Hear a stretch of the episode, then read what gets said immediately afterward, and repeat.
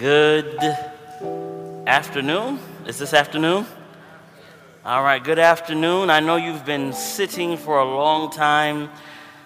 We have at least this session and the last session coming. This is my last time being able to speak to you during this, this wonderful time together. I want us, as we study, to seek God for wisdom because I am not smart enough or intelligent enough to communicate in this short span of time. You know, normally, and I get this, this feeling every time I come to the last time I'm going to speak to a group.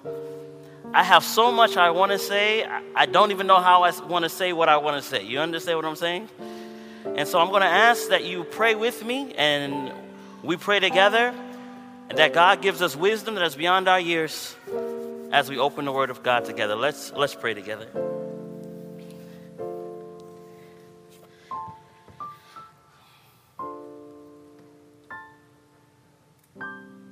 Dear Father in heaven, we thank you for your love and your great mercy. We thank you for not giving us what we deserve, but giving us what your dear Son does. We've come together and we're still here because we're still hungry, Father. We want to hear more from you. We want to understand your word. We want to we want to connect with you, Father, so that nothing in this world separates us from you. As we enter into this study, Father, we ask for the gift of the Holy Spirit, which is the only effectual teacher of truth. We submit our thoughts and feelings to you, Father, that they reflect your own. And we thank you for hearing and answering our prayers in Jesus' name. And we claim the merits of his holy and most precious blood. Amen.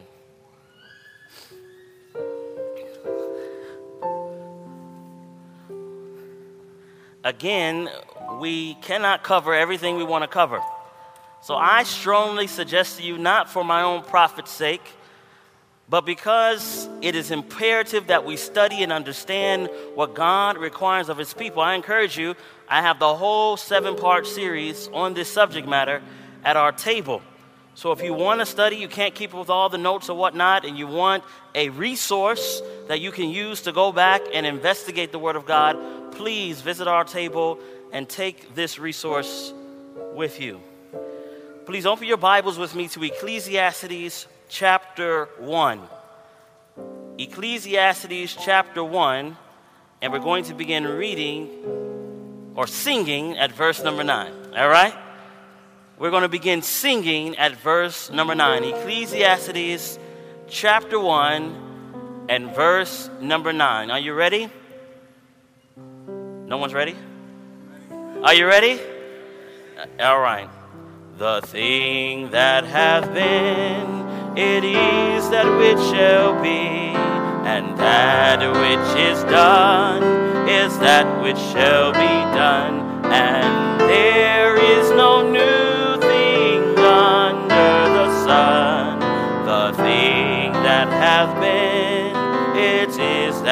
it shall be.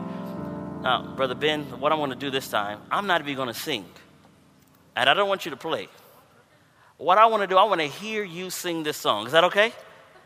This is our fourth time singing the song, so I want to hear you sing. I'll, i mean, we can start out one note for you, but I want you to carry this song. Are you ready to sing, my friends?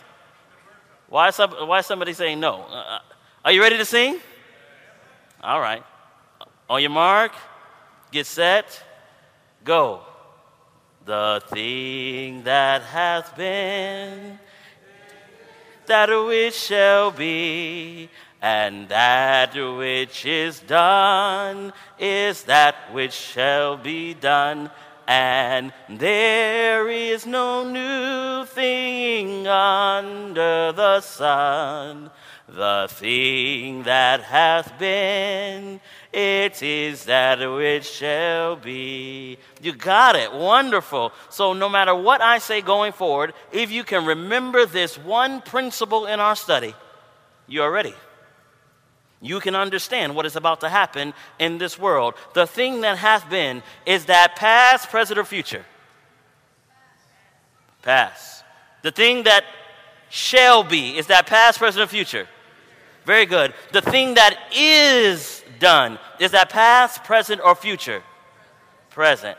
And we looked at that and we made it very plain that God Himself is also past, present, and future. And when we're looking at prophecy and we're looking at at the end time events, we're not just looking at a theory or a philosophical understanding. We're looking at the hand of God and the character of God as He's moving in the lives of His chosen people. Ecclesiastes chapter 3 and verse 15. Notice again what the Bible says. Ecclesiastes chapter 3 and verse 15. The Bible says, That which hath been is now, and that which is to be have already been. And God requireth that which is past. So, again, very simple. If I want to understand my present situation, if I want to understand the prophecies that are going to happen in the future, what I need to best understand is how God has worked out things in the past. Now, for the sake of time, I have not put up every point that I want to put on the screen. So I want to ask another quiz question. Are you ready for your quiz? One person. All right. Here's the question What does the T represent in our acronym? The presence. What does the E represent in our acronym? Execution of judgment. What about the M? What does the M represent in our study together? the major executioners. And the P, what does the P represent? The presence departs. And the L, what does the L represent? Last remedy. And the E represents what, my friends? There's an expected gathering. Very simple, very basic acronym that you can take with you as a means of understanding the basic lineup of how God is going to deal with his people. Now, here's a question again, because this is the last session, I want to make sure that you're with me. Under Solomon's temple, how did God show that he accepted the temple that Solomon had built? What did, what did God do? What did, how did God show his acceptance?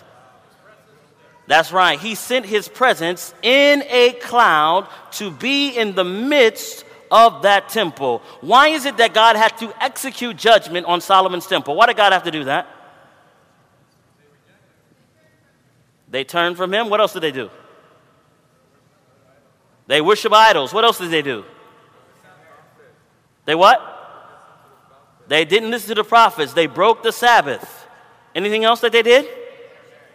They intermarried. What was that?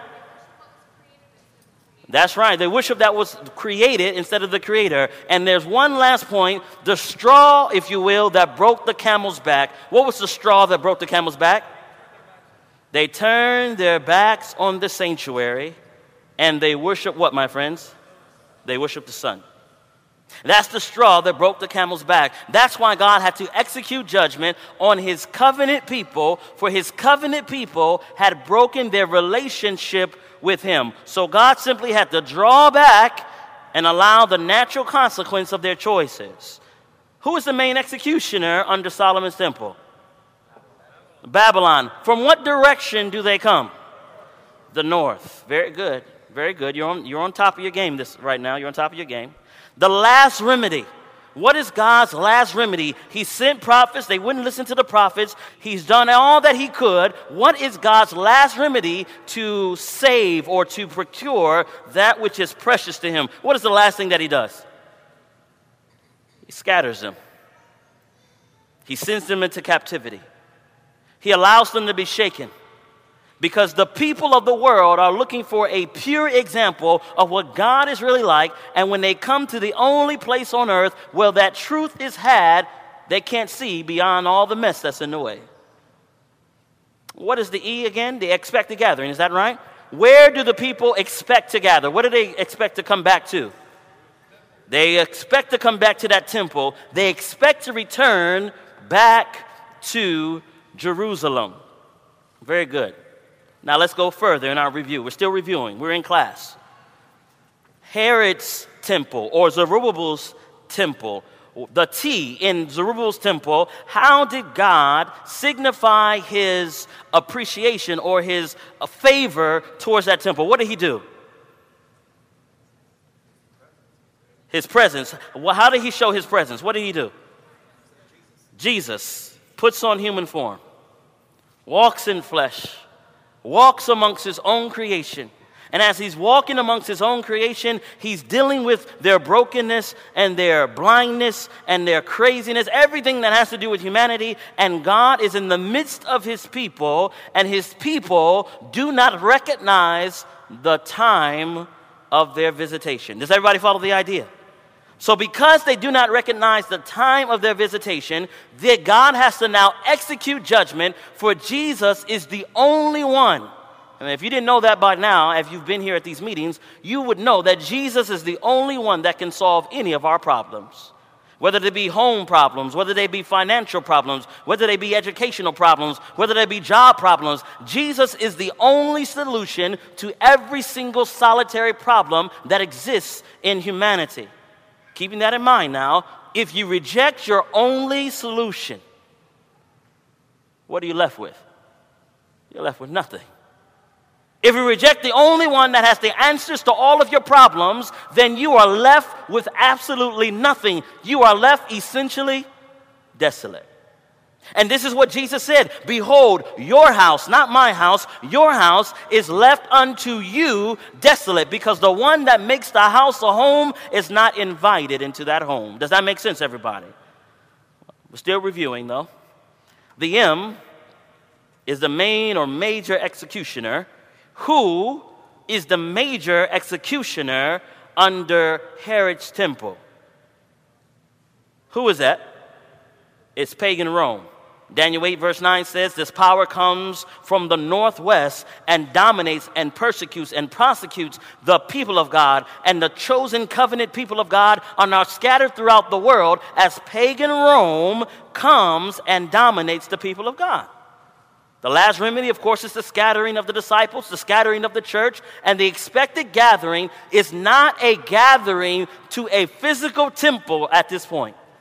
The disciples are all gathering in Jerusalem. Yes, they're gathering in Jerusalem, but they are gathering for the sake of being in unity as Christ moves into his high priestly work. Does everybody remember that? You remember that?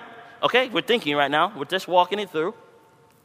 So, as the people of God are united with Christ in his heavenly work, the church is empowered below to execute a work of bringing the gospel to all the world, and the Bible highlights it as a white horse going forth to conquer and conquering.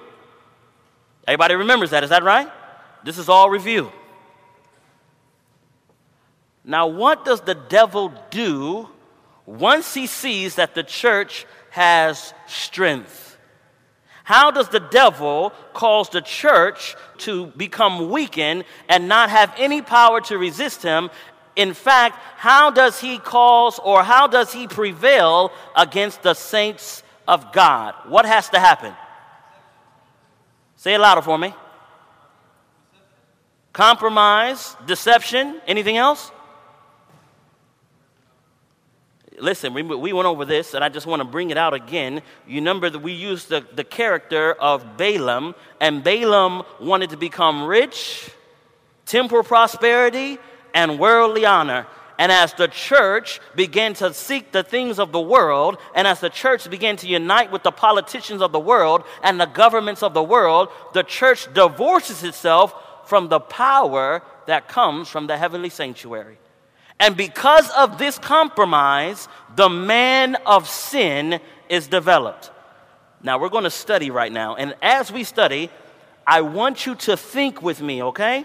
Notice what the Bible says now. We're going to be reading in Second Thessalonians chapter 2 and beginning at verse number 3. We're going to begin at verse number 3. Please notice what the Bible says and pay close attention. You want to make sure that you're taking notes, for we do not wrestle against flesh and blood, but against principalities. And the only way that we're going to stand firm in these last days is if we know without question why we believe what we believe. Are you ready to study? Nobody's ready to study? Are you ready to study? All right, let's get ready to study. Second Thessalonians chapter 2, beginning at verse 3, notice what the Bible says. Let no man deceive you by any means, for that day shall not come except there come a falling away first, and that man of sin be revealed, the son of perdition. So, based on this verse, before the second coming arrives, what must first take place? You have your Bible, so we don't need the screen. Is that right? You ready to study? it says that there must be a falling away first, and that man of sin be revealed, the son of perdition. Verse 4 Who opposeth and exalteth himself above all that is called God or that is worshiped, so that he as God sitteth in the temple of God, showing himself that he is God. Remember ye not that when I was yet with you, I told you of these things? And now ye know what withholdeth, that he might be revealed in his time. Verse 7 For the mystery of iniquity doth already work, only he who now letteth will let until he be taken out of the way. And then shall that wicked be revealed, whom the Lord shall consume with the spirit of his mouth, and shall destroy with the brightness of his coming, even him whose coming is after the working of Satan with all power and signs and lying wonders. So we're about to study. Now, this study came because someone challenged me and was talking about Freemasonry and all this other stuff. And I said, Man, you're talking about these things. Do you have any Bible to back your position in regards to what God is requiring his people to expose at the end of time? So what I did was, based on 2 Thessalonians chapter 2, I listed, I listed eight things that we're supposed to see and expose and identify before the second coming of Jesus. Are you ready? Number one, the man of sin revealed. That's one. Number two, he's also called the son of perdition. Number three, he opposeth and exalteth. Number four, he sitteth in the temple and claims to be God. Number five, he will be revealed in his time. Number six, the mystery of iniquity is already working in his day. Number seven, something is withholding but when it is removed, the wicked one will be revealed. And number eight, his coming is after the working of Satan with power, signs, and lying wonders. Notice here, based on the verse, before the second coming, there must be a falling away. Does everybody get that? Before the second coming, there must be a falling away. Number two, the man of sin must be revealed before the second coming. Now, again, the reason why we're talking about this, and you'll see in a moment, I'm not simply interested in exposing a power and calling it a beast power for any reason. There is a specific reason why this man of sin must be revealed. Next point there's a power that is in the way that is not allowing the man of sin to come to full position or power. So that power that withholdeth must be removed in order for the man of sin to come on the scene. When the man of sin appears, the man of sin must be exposed before the second coming. Does everybody follow that? All right? The man of sin will come with power, signs, and lying wonders. Now, who is this power that letteth and will let? I'm just going to put it up here. I'm going to say pagan Rome. You don't have to believe anything I say. Go back and study. You'll see. Pagan Rome is the power that's in place that has to be removed or put down before the papacy comes to its ascendancy or that wicked one to be revealed. Who is that wicked one? We're going to expose it right now. So let's move this over. The characteristics in 2 Thessalonians chapter 2 is a perfect match to Revelation chapter 17. Don't have time for you to write that down. Moving on. I want us now to look at the phrase man of sin. I am a big proponent of being able to explain scripture with scripture. So, how do we describe, or what does this terminology, man of sin, mean? 2 Thessalonians 2, verse 3 says, Let no man deceive you by any means, for that day shall not come except there come a falling away first, and the man of sin be revealed, the son of perdition. So, what is this man of sin about? Notice what the Bible says in Numbers chapter 9 and verse 13. Numbers chapter 9 and verse 13. The Bible says, pay attention. Now, I looked everywhere in the Bible. When I say I looked everywhere, I really mean I looked every single solitary verse up in the Bible to understand what this man of sin meant. Watch what it says. But the man that is clean and is not on a journey and forbeareth to keep the Passover, even the same soul shall be cut off from among his people because he brought not the offering of the Lord in his appointed season, that man shall bear his sin. Pay attention.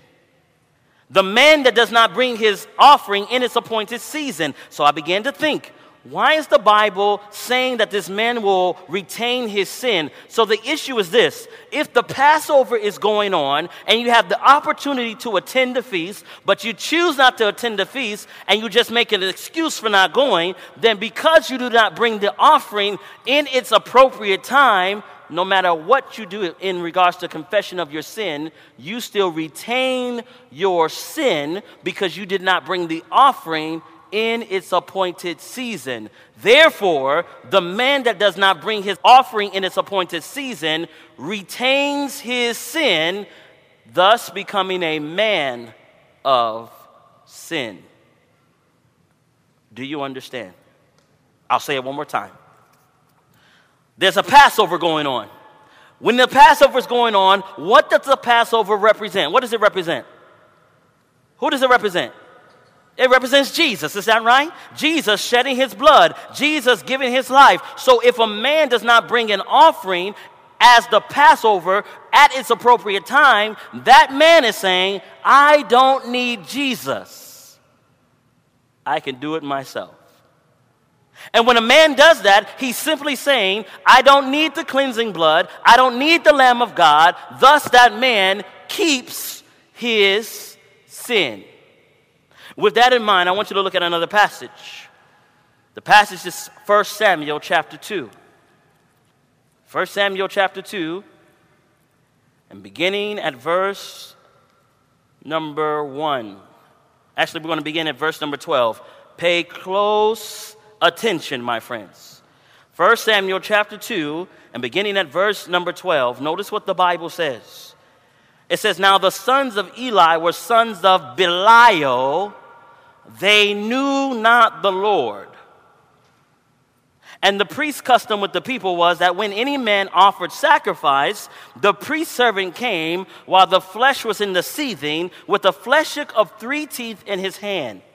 And he struck it on the pan or kettle or cauldron or pot. All that the fleshhook brought up the priest took for himself. So they did in Shiloh unto all the Israelites that came thither. Watch. Also, before they burnt the fat, the priest's servant came and said to the men that sacrificed, Give flesh to roast for the priest, for he will not have sodden flesh of thee, but raw. Now, you know that's not good, right? You're not going to eat raw meat. The priest wants raw meat. Now, watch this. And if any man say unto him, Let them not fail to burn the fat presently, then take as much as their soul desireth, then he would answer him, Nay, but thou shalt give it me now, and if not, I will take it by what, my friends? I'm going to take it by force. Watch carefully. Wherefore, the sin of the young men was very great before the Lord. Why was the sin of the young men very great before the Lord?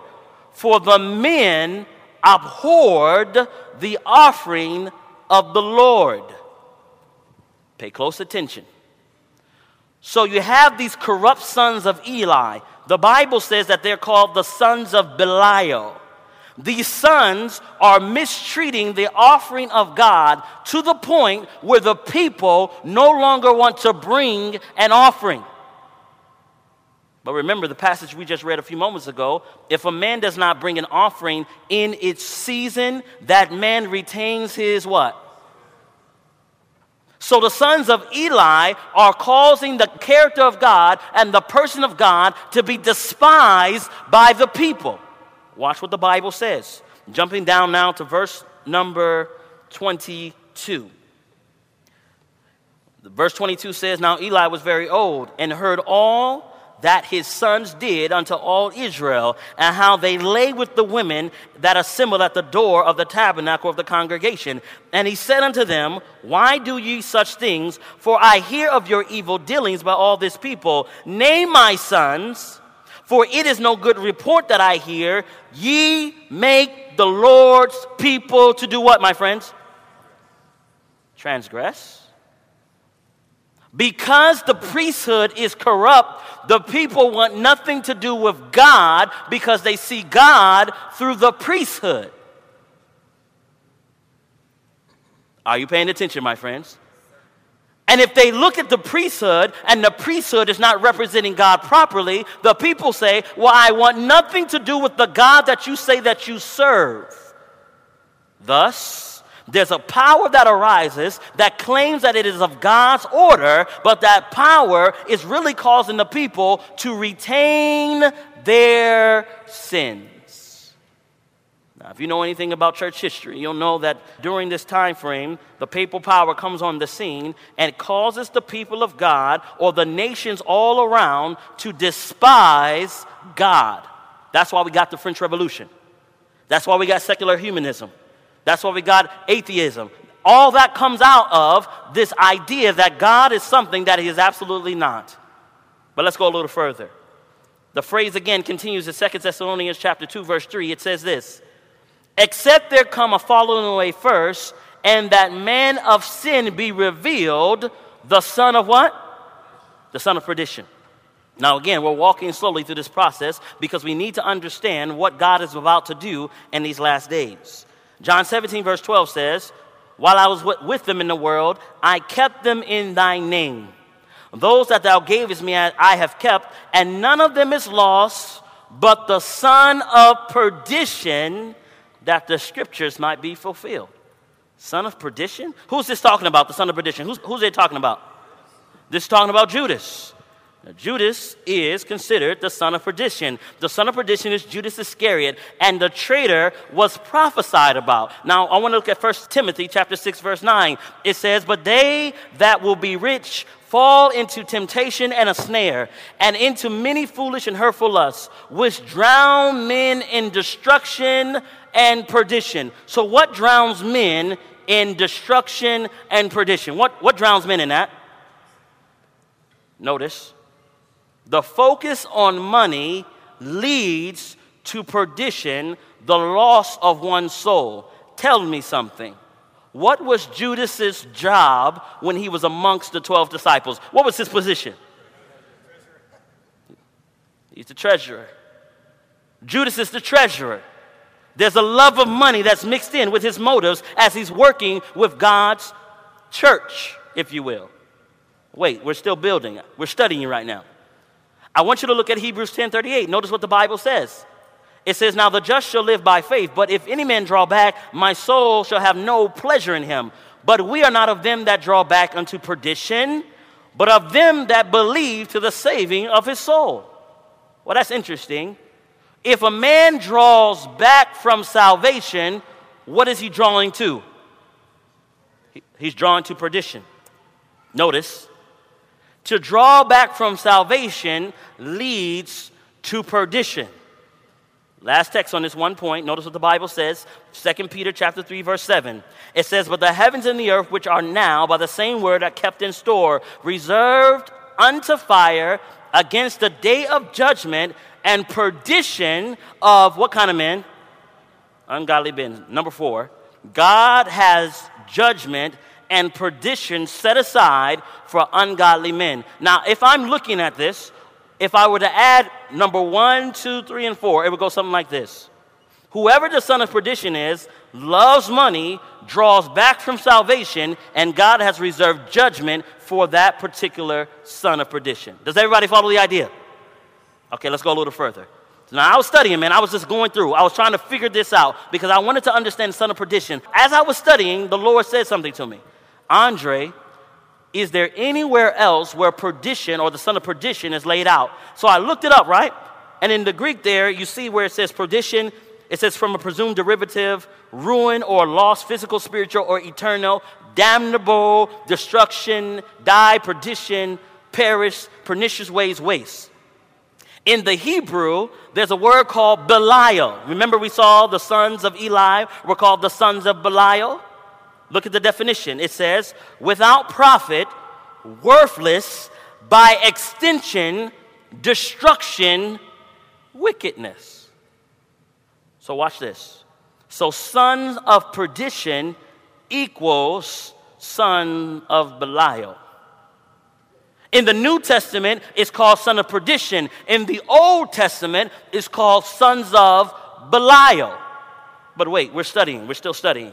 So I was, I was talking to my boy, I was talking to my friend Lance, and I said, Lance, man, look at what I found. He was like, Yeah, Dre, have you looked at the prophecy that David gives right before he dies? I said, No. I said, I need to go check that out. So I went, and I went to 2 Samuel chapter 23 and verse 6. And I began, not just verse 6, but I began to look at all of it, but particularly at verse number 6. Notice what 2 Samuel 23, verse 6 says.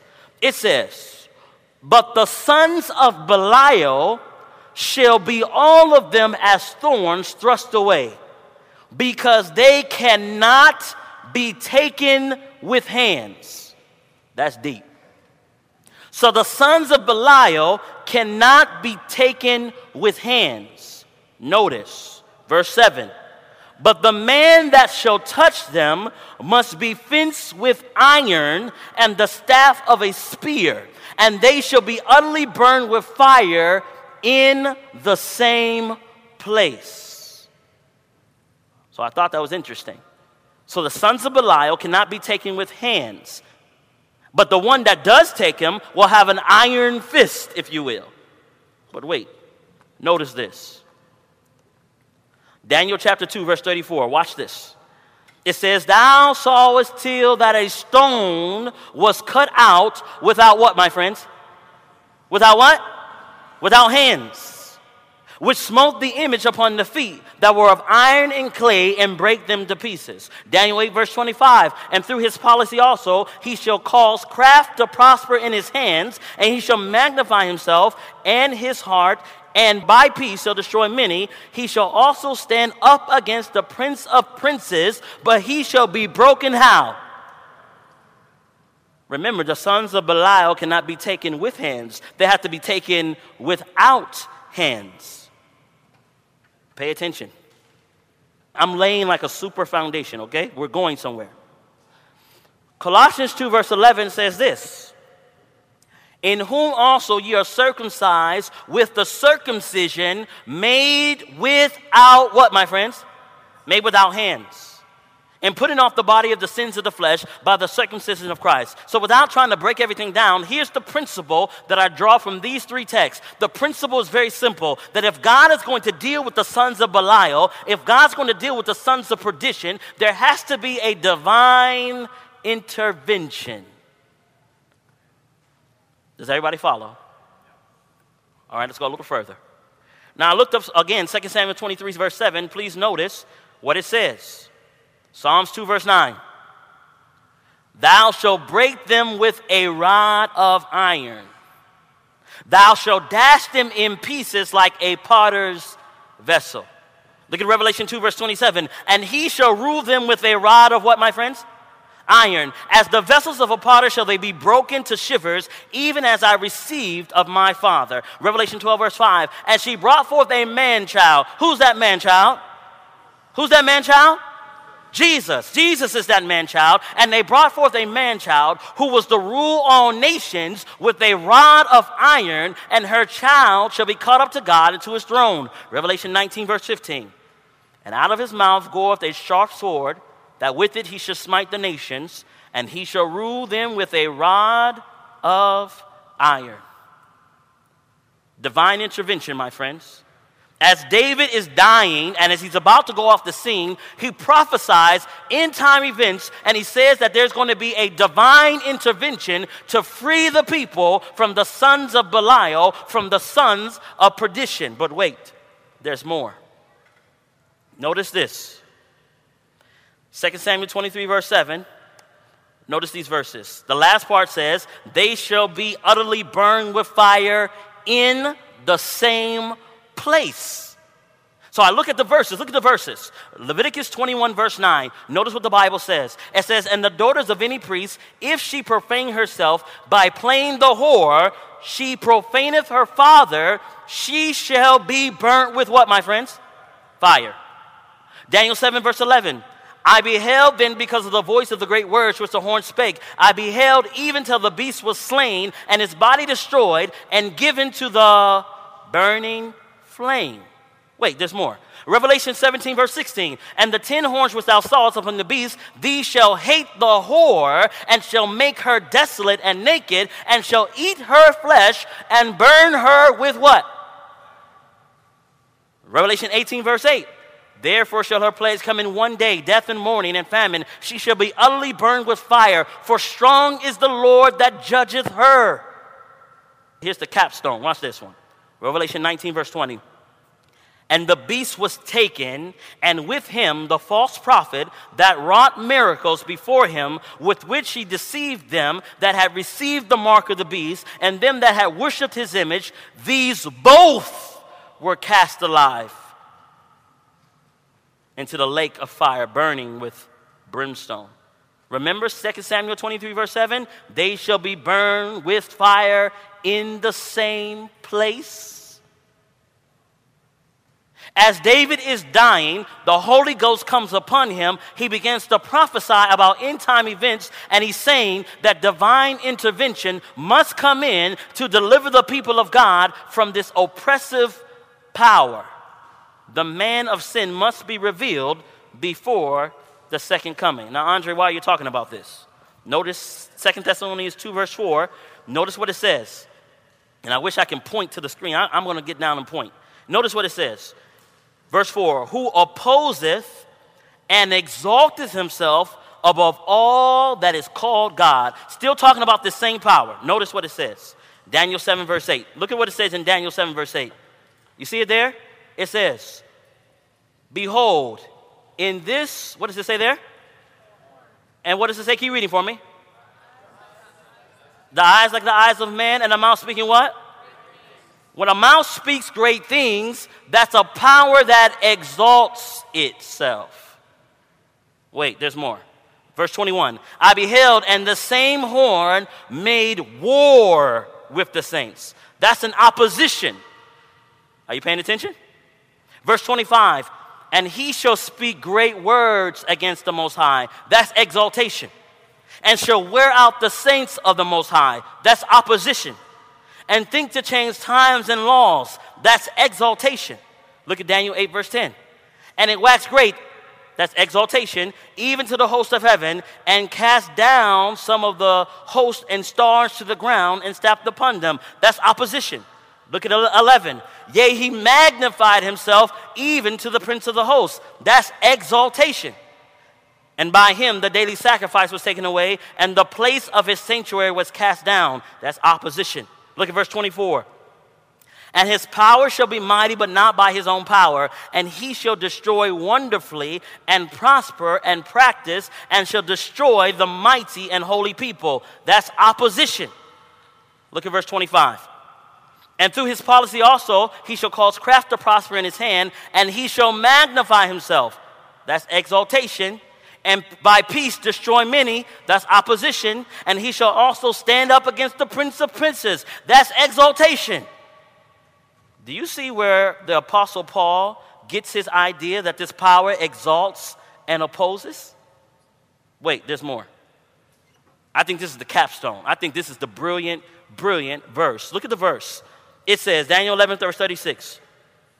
And the king shall do according to his will and he shall exalt himself and magnify himself above every God, and shall speak marvelous things against the God of gods, and shall prosper till the indignation be accomplished, and for that that is determined shall be done. Do you not see as if Paul plagiarized from Daniel? Is as if he took directly from Daniel 11:36 and says, "Exalt himself and magnify himself above every God. Why am I talking about this? You guys already know this, don't you? Oh, I'm going to pass this. We don't have time to do this one right now.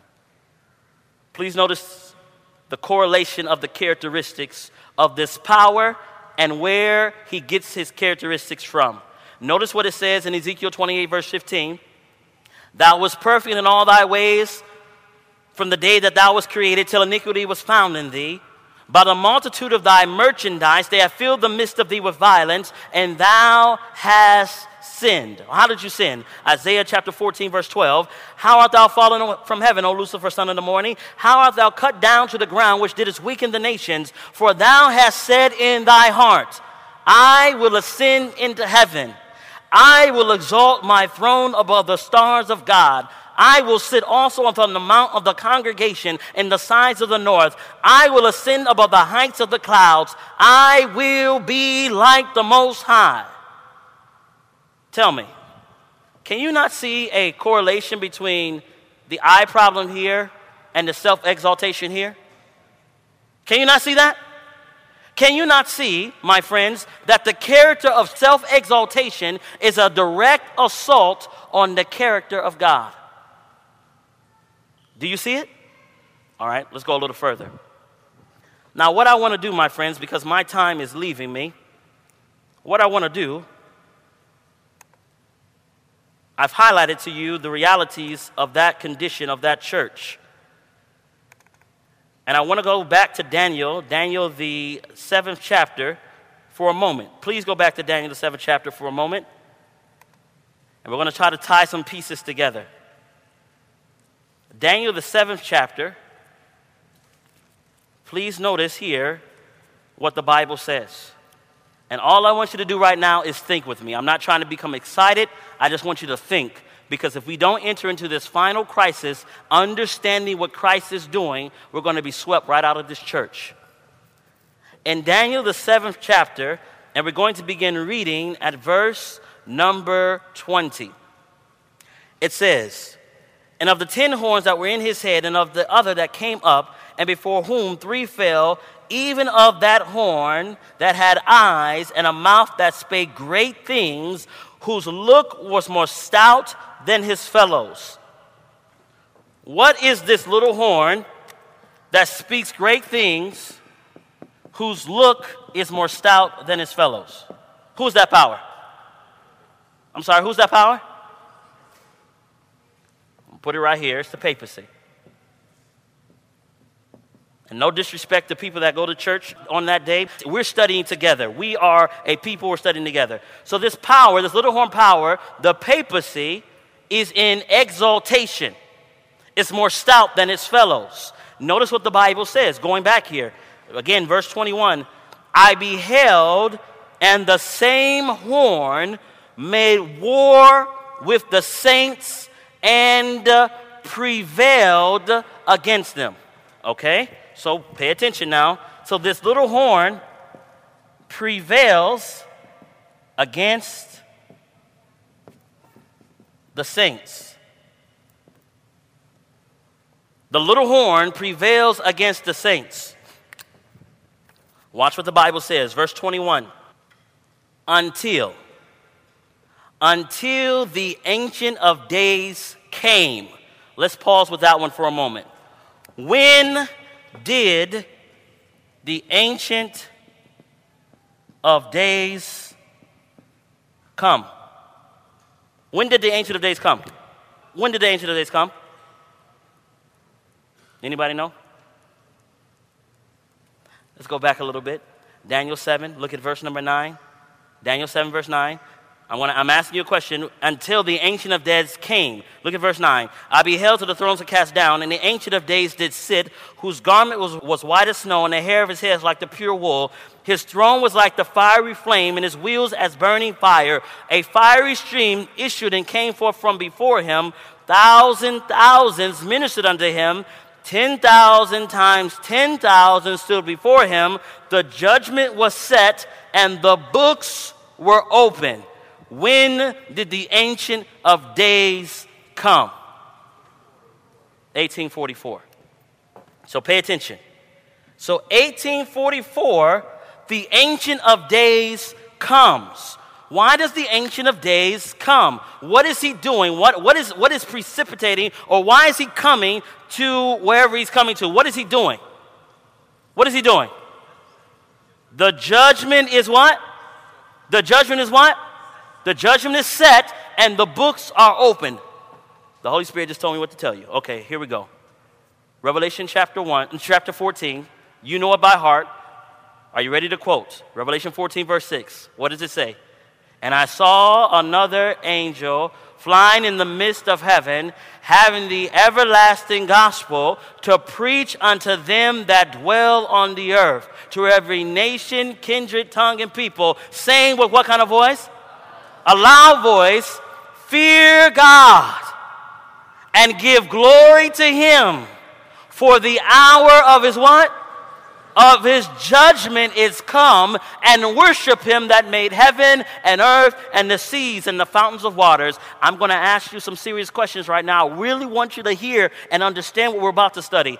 Question What does this angel carry according to Revelation 14, verse 6? What does he carry? He carries the gospel. Is that right? He carries the gospel.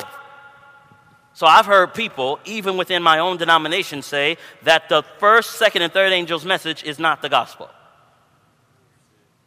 But we're told that this angel carries the gospel. The angel carries the gospel and then he proclaims the gospel. He says, Fear God, give glory for the hour of his judgment is come and uh, worship. Think right now. Think. Why is judgment part of the gospel? Now, I know what people try to do. Let me tell you what people try to do.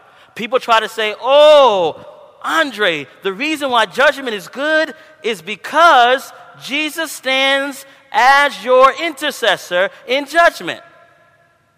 Yes, that's true. But that's not why this is such good news alone. There's something deeper. Watch what the Bible says. I want you to see this Psalms 37. Watch what the Bible says. For we have, we have been superficial in our understanding of the judgment. Psalms 37, I want you to begin reading with me at verse number 28. Watch what the Bible says. We're studying right now. Watch what the Bible says. It says, For the Lord loveth judgment. Wow. Do you love judgment? I tell you the truth, most Adventist people, when I hear them talking about judgment, they are afraid, stiff in regards to the judgment. But the Bible says, For the Lord loveth judgment. And what's the next part say? What does the next part say? And forsaketh not his saints. They are preserved, how long, my friends? They are preserved forever. But the seed of the wicked shall be cut off. Oh, my friends, I, I, I just pray that you get this point. God loves judgment, and when God sits in judgment for his people, they are actually preserved.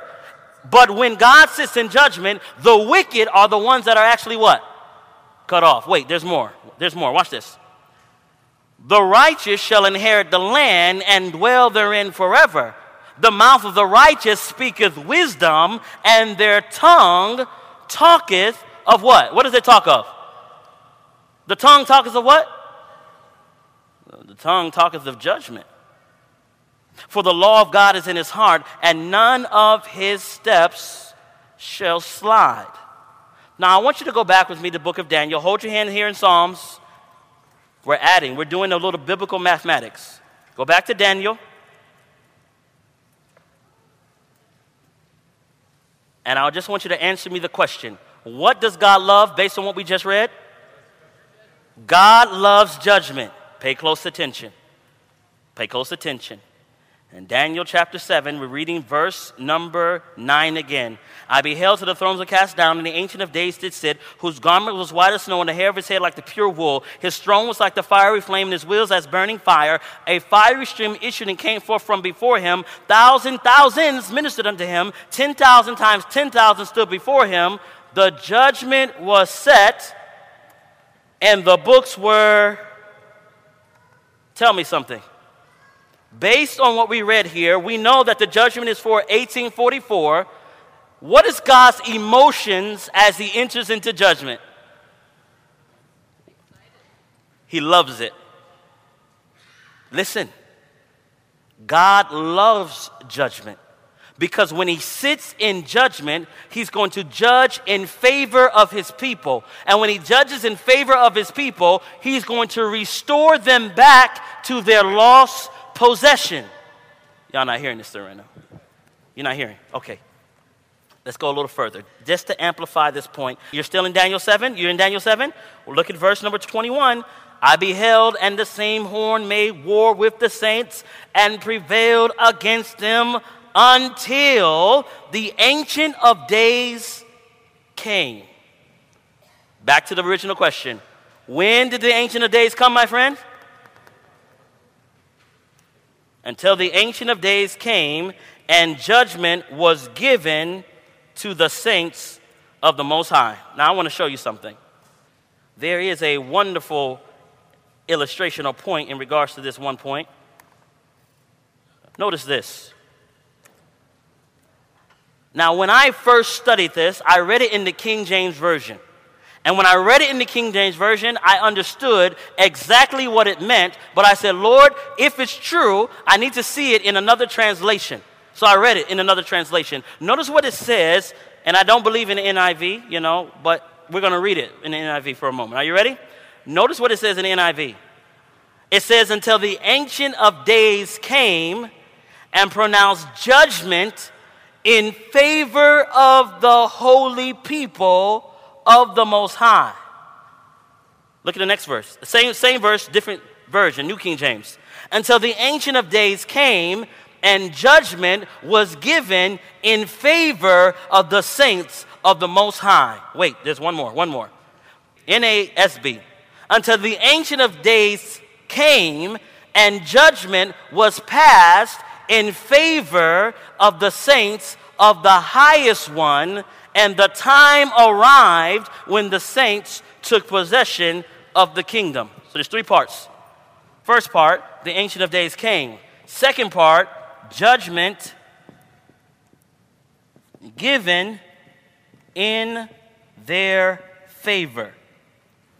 Last part, take possession of kingdom. So we know, first of all, that the Ancient of Days came in 1844. But judgment given in favor of the saints of the Most High? When is that given? When is judgment given in favor of the saints of the Most High? Now, the reason why I'm bringing the question because the little horn has power and prevails until one, two, three. We know he came in 1844. My question to you again is when is judgment given in favor of the saints of the Most High? Now, wait. If we're going to answer that question, I need to express to you why this is so important. Go to Proverbs chapter 16 and verse 15. Watch this. Proverbs 16 and verse 15. Watch what the Bible says. When you have it, just say amen. Proverbs 16, verse 15. You have it. Notice what the Bible says. In the light of the king's countenance is life, and his favor is as a what, my friends? As a cloud of what? Wait a second. So when God passes judgment in favor of the saints, it will be like a cloud of the latter rain. So watch. Latter rain. Once the latter rain comes upon the people of God, they now are able to give a loud cry. Thus, they are able to take possession of the kingdom. But wait. I like to think when I study the Bible. And all I'm doing right now is studying with you as if I were at home. This is what I do at my house. I just talk to the walls and go through and put on the board, and that's what I do. All right, so you just happen to be in my kitchen right now as I'm on the board doodling and trying to figure out a problem. So here's my problem. The little horn is supposed to be exposed before the second coming of Christ. This power prevails against the saints and dominates the saints until, until when? Until at least phase number one, 1844, as the Ancient of Days goes in to receive a kingdom. When he goes in to receive a kingdom, at some point when he goes in, judgment is supposed to be given in favor of the saints. And we know that when judgment is given in favor, it is like the latter rain is going to be poured out upon the people of God. But when does God pass judgment in favor of the saints? Now, it's not talking about dead saints because dead saints are dead. Is that right? We're talking about living saints. Because I can show you. In fact, let's go there. Let's go to Revelation chapter 11. Revelation 11, we're looking at verse number 19. Notice what the Bible says. Revelation 11, verse 19. Notice what the Bible says. The Bible says, And the temple of God was open in heaven, and there was seen in his temple the ark of the testament, and there were lightnings and voices and thunderings and an earthquake and great hail. When was the temple opened in heaven? what do they see? The Ark of the what? The Ark of the Testament. Where's the Ark of the Covenant located in the sanctuary? It's in the most holy place. So when was the truth of the most holy place opened up to the people of God? What year? Okay. Go back up one verse. Look at verse number 18. Verse 18 says, And the nations were angry, and thy wrath is come, and the time of the what? The time of the what? the time of the dead that they should be judged. Anybody paying attention? The time of the judge to be judged begins in 1844. So we know that the time for the judgment of the dead began in 1844. Does everybody follow the idea? Okay. 2 Timothy chapter 4. Look at verse number 1. 2 Timothy 2 Timothy chapter 4 beginning at verse 1. Please notice what the Bible says. Watch carefully. 2 Timothy chapter 4, beginning at verse 1, the Bible says, I charge thee therefore before God and the Lord Jesus Christ, who shall judge the quick and the dead at his what? At his appearing and his kingdom. Wait a second. I asked you the question what does the word quick mean? What does that word quick?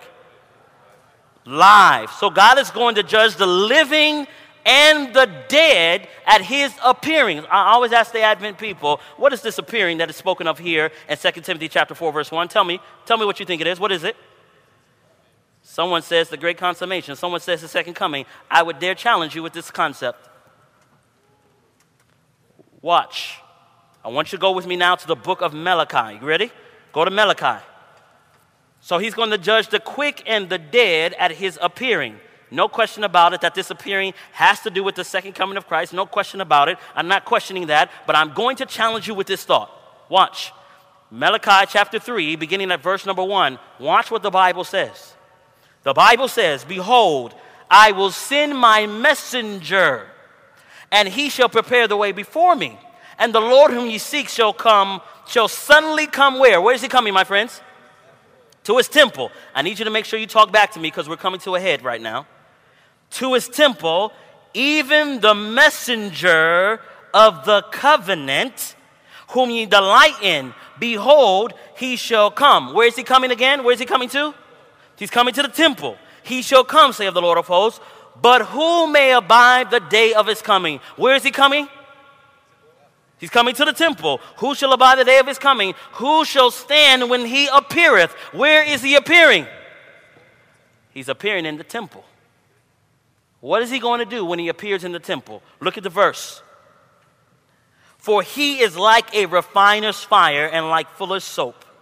He shall sit as a refiner and purifier of silver. He shall purify the sons of Levi and purge them as gold and silver, that they may offer unto the Lord an offering. How?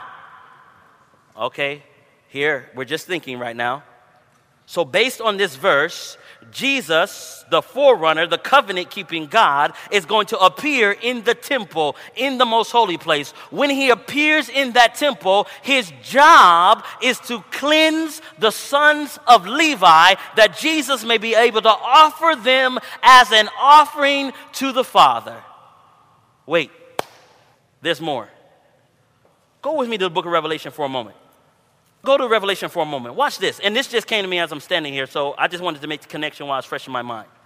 Revelation chapter 14, notice what the Bible says. Again, he appears in the temple to purify the sons of Levi that he may offer them as an offering to God. Watch what the Bible says in Revelation chapter 14. And I looked, and lo, a lamb stood on Mount Zion, and with him 144,000, having his father's name written in their foreheads. And I heard a voice from heaven, as the voice of many waters, and as the voice of a great thunder. And I heard a voice of harpers harping with their harps. And they sung, as it were, a new song before the throne, and before the four beasts, and the elders. And no man could learn that song but the 144,000 which were redeemed from the earth. These are they which were not defiled with women, for they are virgins. These are they which follow the Lamb whithersoever he goeth. Watch. These were redeemed from among men, being first fruits unto God. Wait a second. You mean they're like an offering? These 144,000 are like offerings that are presented before God? Question. When you do study on the first fruits, Let's say I just drew, let's, I'm going to draw, this is wheat. That's my wheat, okay? I'm going to take the first fruits from here. And I'm going to take these first fruits to the sanctuary, and I'm going to present the first fruits to the Father before I go back and pick up the harvest. Pay attention, my friends. Question When someone takes the first fruits, are the first fruits better than the rest of the harvest? No. They're just the first. They're exactly the same. All they're doing is presenting the fruit before the Father and saying, Father, thank you for the harvest that's coming. You present your best, of course, but that harvest that comes looks just like the first fruit. Wait, are you listening right now? Let's back up. So in 1844, Jesus goes into the most holy place to purify the sons of Levi, to present them as an offering to the Father. First fruits. So that when he presents the first fruits, he is now able to go back and pick up the rest of the harvest. But wait, when does Jesus present the first fruits? Because, in other words, there's first fruits from the dead, and there's first fruits of those that are, uh, come on now. There's first fruits of those that are dead, and they're brought up, and there's first fruits of those that are living. When does God present the living first fruit to the Father? Watch. In order to have judgment passed in your favor, you must first pass an examination. In order for judgment to be passed in your favor, your name must come up, you must be examined, it must be something that is seen clearly, and it's the judgment of the living, not the judgment of the dead. So, when do we get to see the reality of that judgment? Notice what the Bible says. Father, please help me make it plain. Notice what the Bible says. I wonder if I put it here. You're in Revelation chapter 13? Go to Revelation chapter 13, please.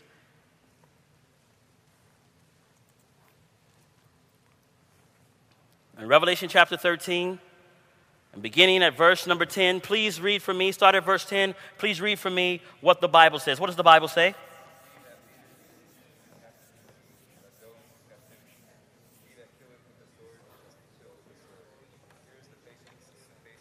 All right, it sounds like Babylon out there, but you know, I'll, I'll have mercy on you in this that one time.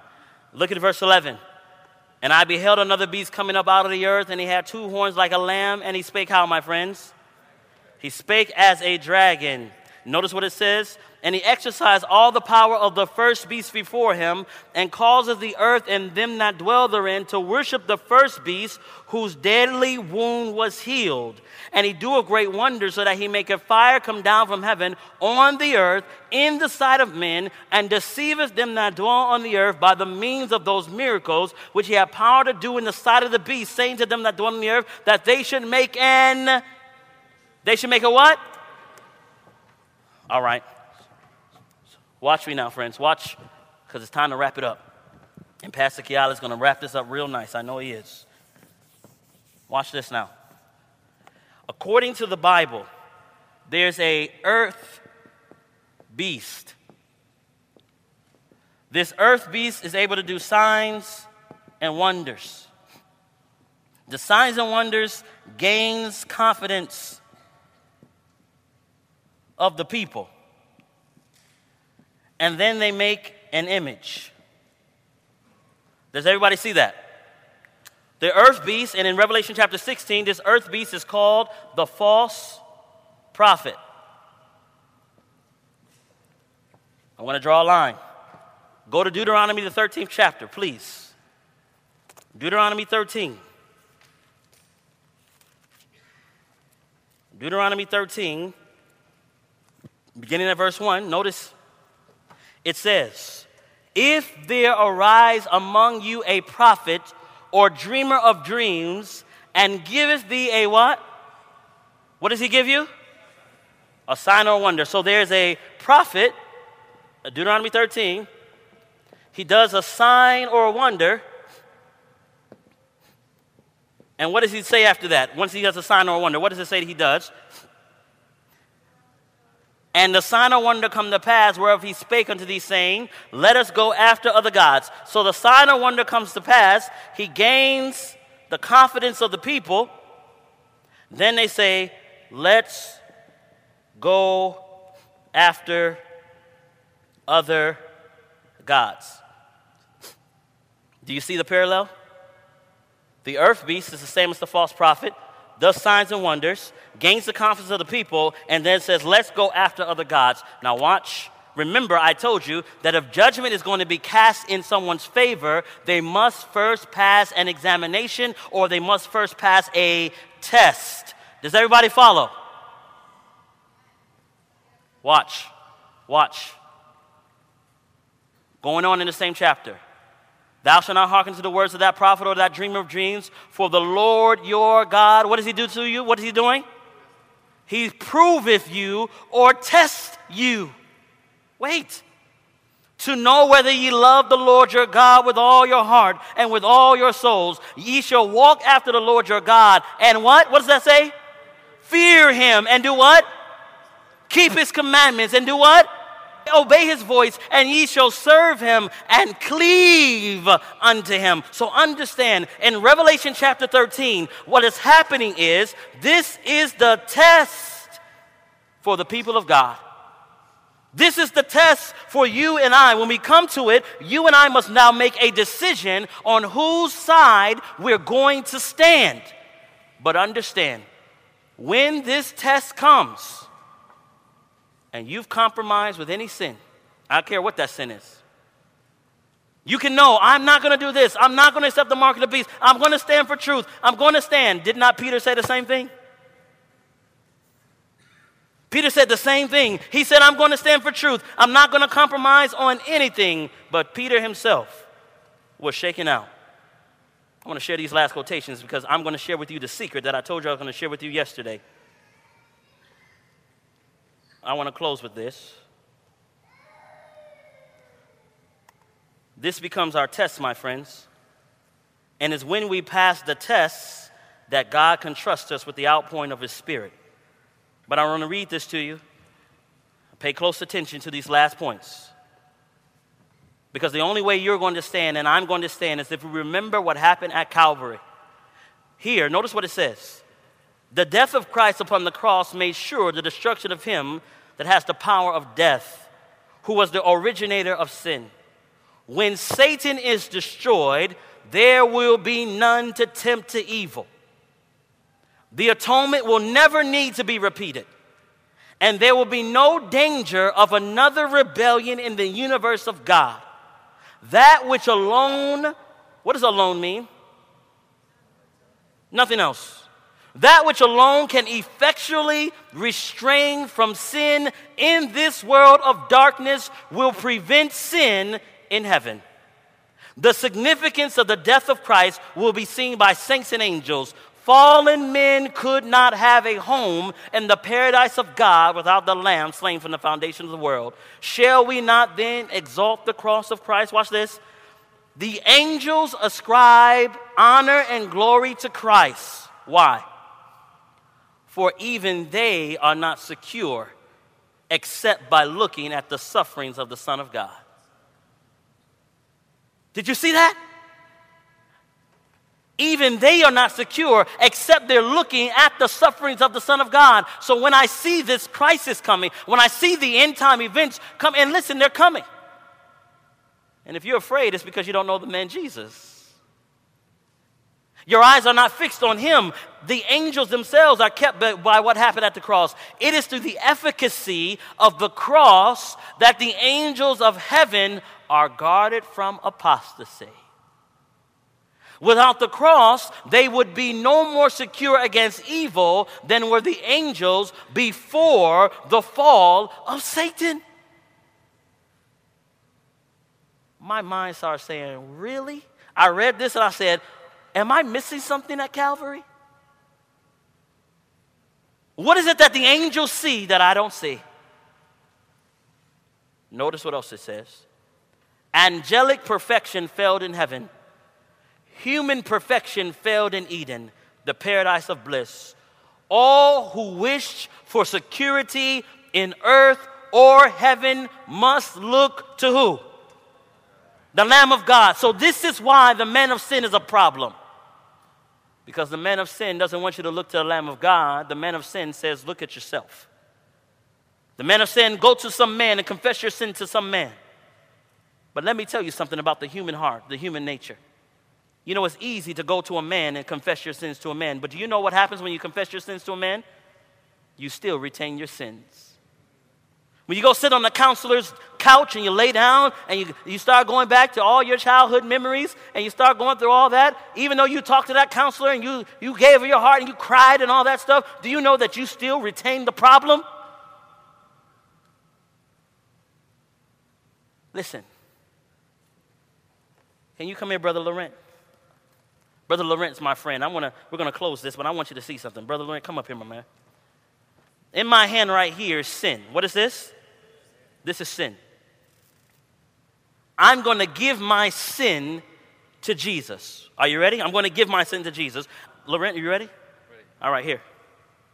Question If Laurent has my sin, do I have my sin anymore? The answer is no. If I want my sin back, what do I have to do? I got to take my sin from Jesus. When I confess my sin to Jesus, I confess my lying, my cheating, my stealing, my committing adultery, my bear false witness, all those things. In reality, when I give my sin to Him, I in reality give it to Him. They are in reality in the heavenly sanctuary. I no longer retain those sins. I am a new creature. In fact, to back up this idea, thank you, brother. Look what the great controversy says, 421, paragraph 3. As anciently the sins of the people were by faith placed upon the sin offering and through its blood transferred in figure to the earthly sanctuary, so in the new covenant, the sins of the repented are by faith placed on, upon Christ and transferred in fact to the heavenly sanctuary. Not in theory, not a theological assent to information. When I give my life to Jesus, He takes my life and gives me His own. Do you understand that? So I'm no longer Andre.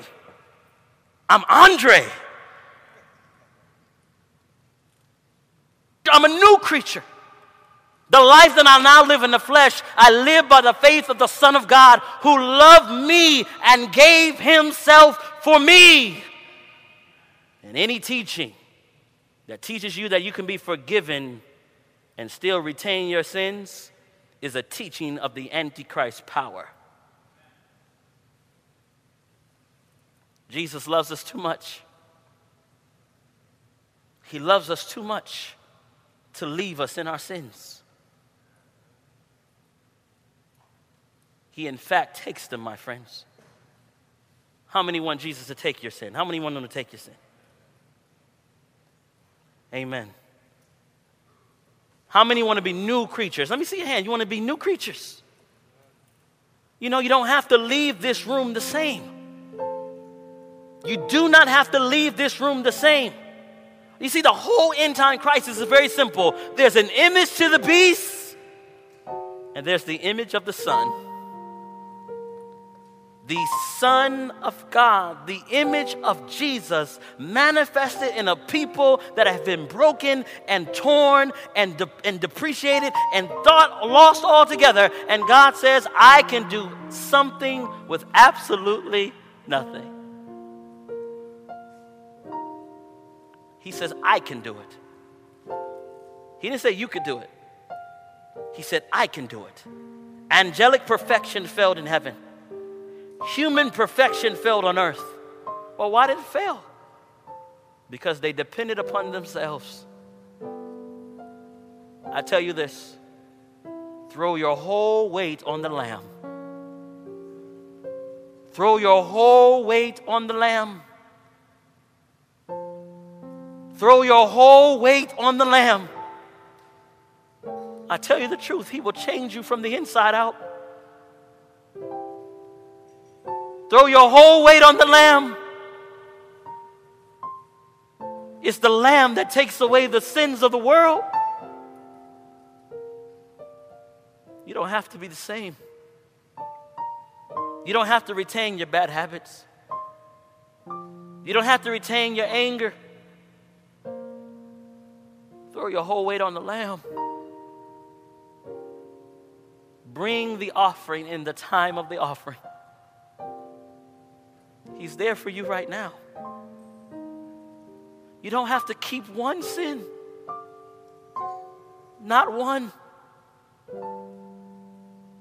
While the door of mercy is still open, throw your weight on the Lamb. If that's your desire, let's go to our knees.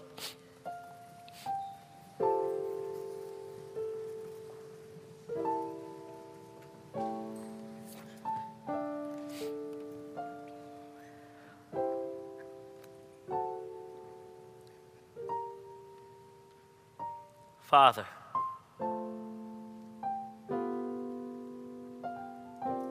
we have seen the results of sin. We have seen that history simply repeats itself, where we as a people break our covenant relationship with you and we're left to feel the power of the destroyer. And Father, we realize going into this final test, into this final crisis, Lord, that we cannot afford to make that mistake. So, as one body in this room right now, we're saying, Father, we throw all our weight on that lamb that you've provided for us. We pull all our weight there, Father, for there's nowhere else to go. There is no other strength and we're sorry, Lord. Far, sorry for delaying your coming. Sorry for misrepresenting your character to the world.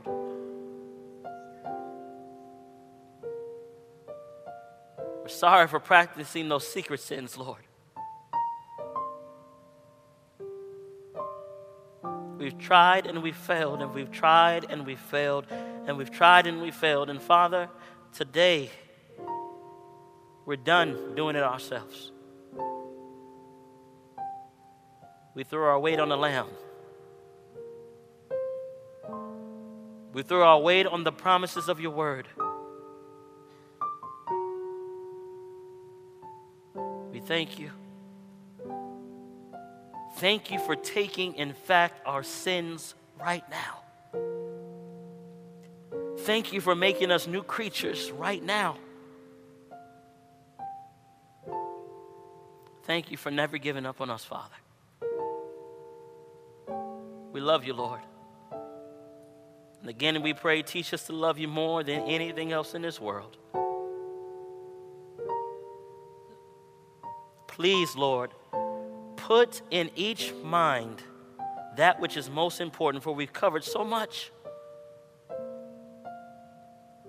We want to be ready, Lord.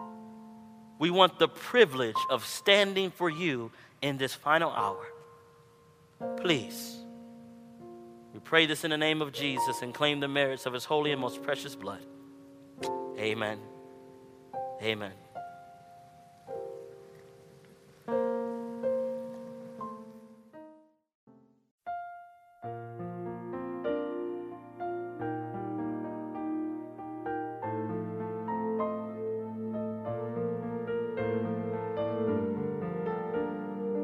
This media was brought to you by Audioverse, a website dedicated to spreading God's Word through free sermon audio and much more.